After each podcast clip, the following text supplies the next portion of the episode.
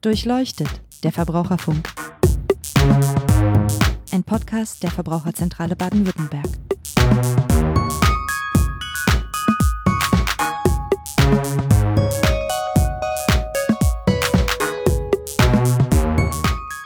Hallo und herzlich willkommen zu Durchleuchtet, der Verbraucherfunk, dem Podcast der Verbraucherzentrale Baden-Württemberg. Ich bin Niklas Haskamp, Pressesprecher bei der Verbraucherzentrale und melde mich jetzt nach einer etwas längeren Weihnachtspause, die wir eingelegt haben, zurück mit einem neuen Podcast, einer neuen Folge und einem Thema, was vielleicht in der Winterzeit und um diese Jahreszeit viele Menschen umtreibt. Das ist nämlich das Thema Schimmel. Zu Gast ist heute Andreas Köhler. Er ist Energieberater und Architekt, Energieberater auch für die Verbraucherzentrale Baden-Württemberg. Erstmal herzlich willkommen, Herr Köhler. Hallo, Herr Erskamp, schön wieder hier zu sein. Gerade in der Winterzeit passiert es vielleicht häufiger, dass man mal in seiner Wohnung irgendwelche schwarzen Stellen oder grüne Punkte an der Decke oder rote Flecken an der Tapete, ich weiß nicht, welche Ausführungen von Schimmel es so gibt, entdeckt und dann ja eben merkt, Mensch, da habe ich anscheinend Schimmel in der Wohnung. Es ist auch, ähm, hat eine etwas ältere Umfrage mal ergeben, ein häufiges Problem. 2013 war das, glaube ich, hatten mal 60 Prozent der Befragten angegeben, dass sie einen Schimmelpilzbefall in ihrer Wohnung haben. Also wirklich ein Problem, was, glaube ich, viele Menschen betrifft. Und hinzu kommt, dass Schimmel ja auch nicht nur unschön aussieht, sondern unter Umständen auch krank macht. Wir wollen heute mal über das Thema sprechen. Was ist eigentlich Schimmel in Wohnräumen? Woher kommt das? Und ähm, was kann ich dagegen tun? Fangen wir also mal ganz grundsätzlich an. Wie entsteht eigentlich dieser Schimmel in Wohnräumen? Also zunächst muss man wissen, dass es innen wie außen immer Schimmelsporen in der Luft gibt. Und damit der Schimmel dann wachsen kann, benötigt er im Wesentlichen Nährstoffe und Feuchtigkeit. Jetzt haben wir in normalen Wohnräumen Oberflächen wie Tapeten, Putz oder Teppich oder auch Hausstaub, die wunderbar als Nährboden ausreichen. Das heißt, die Hauptursache ist in den meisten Fällen eine zu hohe Feuchtigkeit. Das kann zum Beispiel eine feuchte Stelle an der Wand sein. Und im überwiegenden Teil handelt es sich dabei um Tauwasser. Dabei haben die Bewohner einen ganz erheblichen Einfluss. Ähm, schon beim Ein- oder Ausatmen, beziehungsweise bei einer üblichen Wohnnutzung, Kochen, Waschen, Duschen, fallen bei einem Standardhaushalt bis zu 12 Liter am Tag an. Das sind jetzt Hobbys, wie zum Beispiel ein Aquarium, noch gar nicht berücksichtigt. Und diese feuchte Raumluft, die muss weggelüftet werden. Okay, das heißt, ich habe per se, da kann ich eigentlich gar nicht viel dran machen, eine relativ hohe Feuchtigkeit, Luftfeuchtigkeit in, in meiner Wohnung. Und dann den Nährboden habe ich auch, haben Sie beschrieben, Tapeten und so weiter. Dann kommt vielleicht noch Wärme dazu. Das war, glaube ich, noch ein Faktor, der eine Rolle spielt. Es ist ein Einflussfaktor, wenn auch ein geringerer. Und dann habe ich schon mal die idealen Voraussetzungen für Schimmel. Richtig, genau. Das heißt, im Prinzip kann sich in einer Wohnung immer und überall Schimmel entwickeln aber er taucht ja nicht immer und überall auf. Auch die Jahreszeit spielt, glaube ich, eine Rolle. Ne? Warum ist das im Winter ähm, oder in der kalten Jahreszeit ein besonderes Problem? Im Regelfall ist es eben so, dass im Winter oder bei kälteren Temperaturen die Fenster nicht ganz so lange offen stehen. Manche Menschen denken, sie lüften auch besser weniger, um möglichst Energie zu sparen. Das hat eben zur Folge, dass die Feuchtigkeit nicht so gut abtransportiert wird. Ein weiterer Grund ist, dass bei niedrigen Temperaturen die Oberflächen der Außenbauteile, also ich rede von Außenwänder oder von Fenster, die kühlen sehr stark ab und damit erhöht sich dieses Tauwasserrisiko. Vielleicht müsste man das mit dem Tauwasser nochmal so ein bisschen genauer erklären, weil mir das auch noch nicht immer so ganz klar ist. Also ich habe eine Außenwand eines Hauses, die kühlt ab. Dadurch wird es innen dann an der Wand, je nachdem wie alt das Haus ist, wie gut das isoliert ist, auch kälter. Und was passiert dann? Wie kommt es dann zu diesem Tauwasser?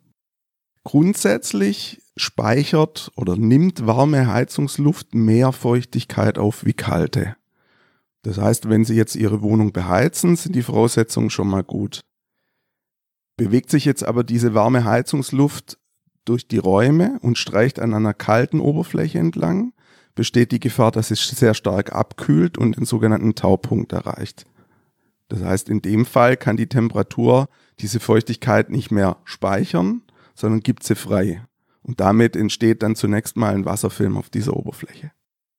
Okay, das ist das vielleicht der Effekt, wenn ich ja warm dusche oder koche und Scheiben beschlagen. Das ist auch dieser Tauwassereffekt. Genau, genau. Und das spielt sich dann an meiner Wand im Schlafzimmer, möglicherweise unsichtbar hinterm Schrank, hinter einem Bilderrahmen ähm, schlimmstenfalls ab, dann merke ich das gar nicht, dann habe ich da dauerhaft Feuchtigkeit und dann habe ich eben Nährboden plus Feuchtigkeit und dann kann der Schimmel loslegen. Richtig, genau. Wenn Sie Tauwasserausfall über einen längeren Zeitraum haben, dann haben Sie auf diesem Nährboden eben genügend Feuchtigkeit, dass das Schimmel wachsen kann. An der Stelle können wir vielleicht nochmal ein anderes Beispiel bringen. Ähm, in der Regel werden ja nicht alle Räume gleichmäßig beheizt. Zum Beispiel das Schlafzimmer ist in der Regel ja ein bisschen kühler. Und wenn dann aus anderen Räumen warme Raumluft in dieses Schlafzimmer hineinströmt, besteht eben diese Gefahr, dass diese warme Raumluft an den Wänden kondensiert. Deswegen ist das Schlafzimmer besonders gefährdet. Zum einen wahrscheinlich, weil wenn ich da nachts liege und schlafe, dann kommt durch meine Atmung nochmal besonders Feuchtigkeit rein und dann aber eben auch, weil der Raum kälter ist und wenn warme Luft reinkommt, habe ich diesen zusätzlichen Effekt. Genau, so dieser feuchte Überschlag. Wir können es auch noch ein bisschen weiter ausführen. Wenn man jetzt morgens zum Beispiel im Bad duscht und dann in Eile das Haus verlässt und eben nicht genügend Zeit ist zu lüften und die Badezimmer offen bleibt, dann ist es so ein typisches Problem oder ein typischer Schadensfall, dass diese warme Raumluft in das kalte Schlafzimmer wandert und sich dann typischerweise an den Wärmebrücken niederschlägt. Und Sie haben schon gesagt, wenn ich dann das Badezimmer nicht richtig lüfte, also lüften ist ein wesentlicher Faktor zur Vermeidung von Schimmel. Deswegen machen wir auch nochmal eine extra Folge zum Thema richtig lüften und heizen. Das wollen wir jetzt hier gar nicht weiter ausführen. Ähm, wir kommen auch gleich noch darauf zu sprechen, welche Maßnahmen ich bei mir in meiner Wohnung ergreifen kann, um das zu vermeiden. Aber wir sind ja noch bei der Entstehung von Schimmel.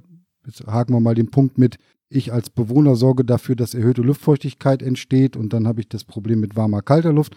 Soweit klar. Aber es gibt ja auch bauliche Ursachen für Schimmel. Also das, wo ich gar nichts dafür kann als Bewohner. Wie, was passiert da? Was gibt es da für Ursachen? Natürlich sind nicht immer nur die Bewohner, sondern manchmal auch Probleme am Gebäude äh, für die Schimmelbildung verantwortlich. Beispielsweise können Schäden am Dach oder an der Fassade, schlechter Wärmeschutz am Gebäude, diese Wärmebrücken oder eine zu hohe Baufeuchte ursächlich sein. Bei den heute üblichen sehr kurzen Bauzeiten ist meistens nicht genügend Austrocknung vorhanden. Das heißt, da ist dann einfach das Material noch feucht. Ganz oft äh, sind es mehrere Ursachen. Das heißt, ein Zusammenspiel zwischen einem Schaden am Gebäude oder eine Problemstelle am Gebäude und Nutzerverhalten. Können Sie vielleicht nochmal kurz erklären, was eine Wärmebrücke ist? Also das habe ich auch schon häufiger gehört, aber ehrlich gesagt so richtig noch nicht verstanden. Wärmebrücke ist eine punktuelle Schwachstelle in der Gebäudehülle, beispielsweise an Ecken oder Kanten. An der Stelle findet ein erhöhter Wärmeabfluss nach außen statt und das hat zur Folge, dass die Oberfläche rauminnenseitig an dieser Stelle besonders kalt ist.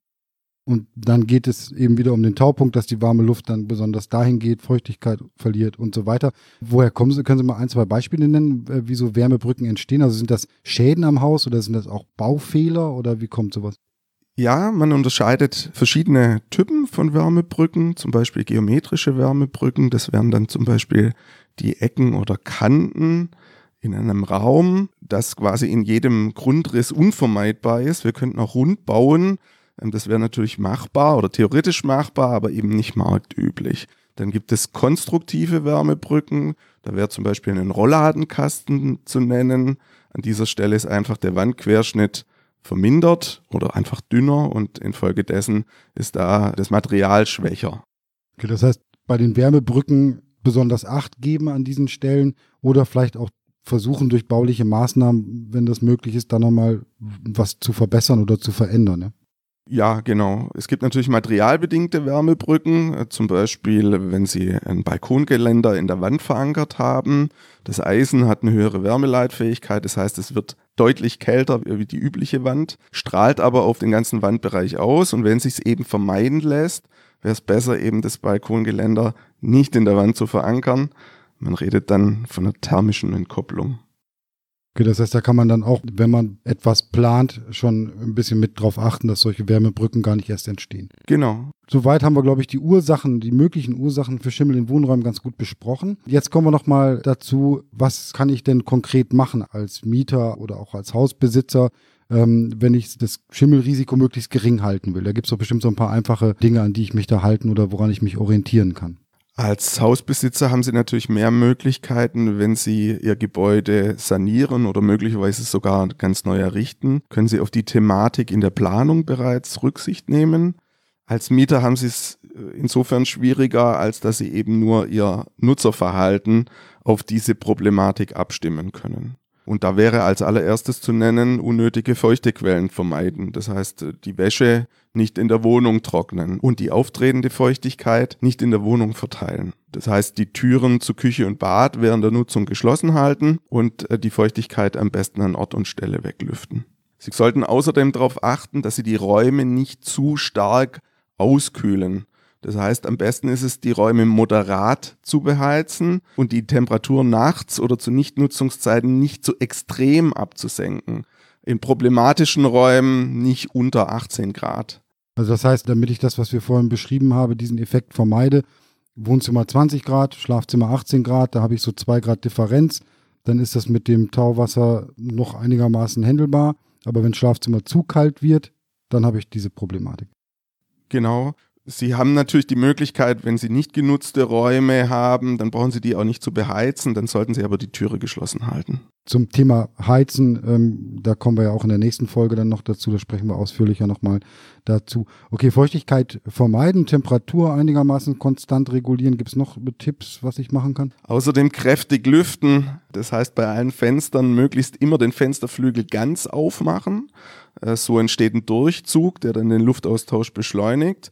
Und wir empfehlen immer die Anschaffung eines Hygrometers, um die Luftfeuchtigkeit in der Wohnung im Blick zu behalten.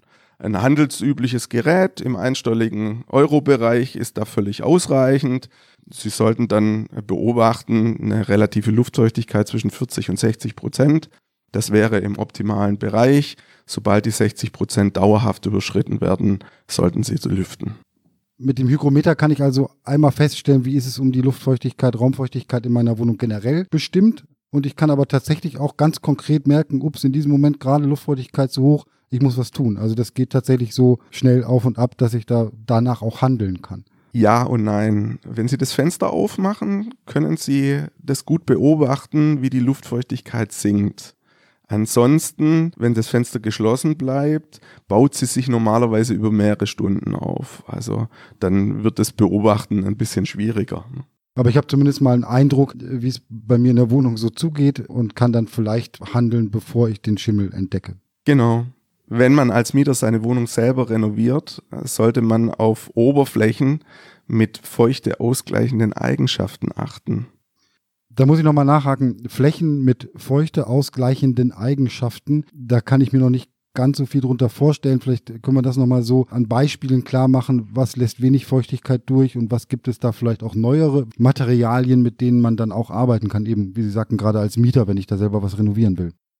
Ja, also es gibt Materialien, die Feuchtigkeit in ungünstigen Momenten aufnehmen speichern und zu einem günstigen Moment wieder abgeben können in die Raumluft. Und das hat einen positiven Effekt auf das Raumklima.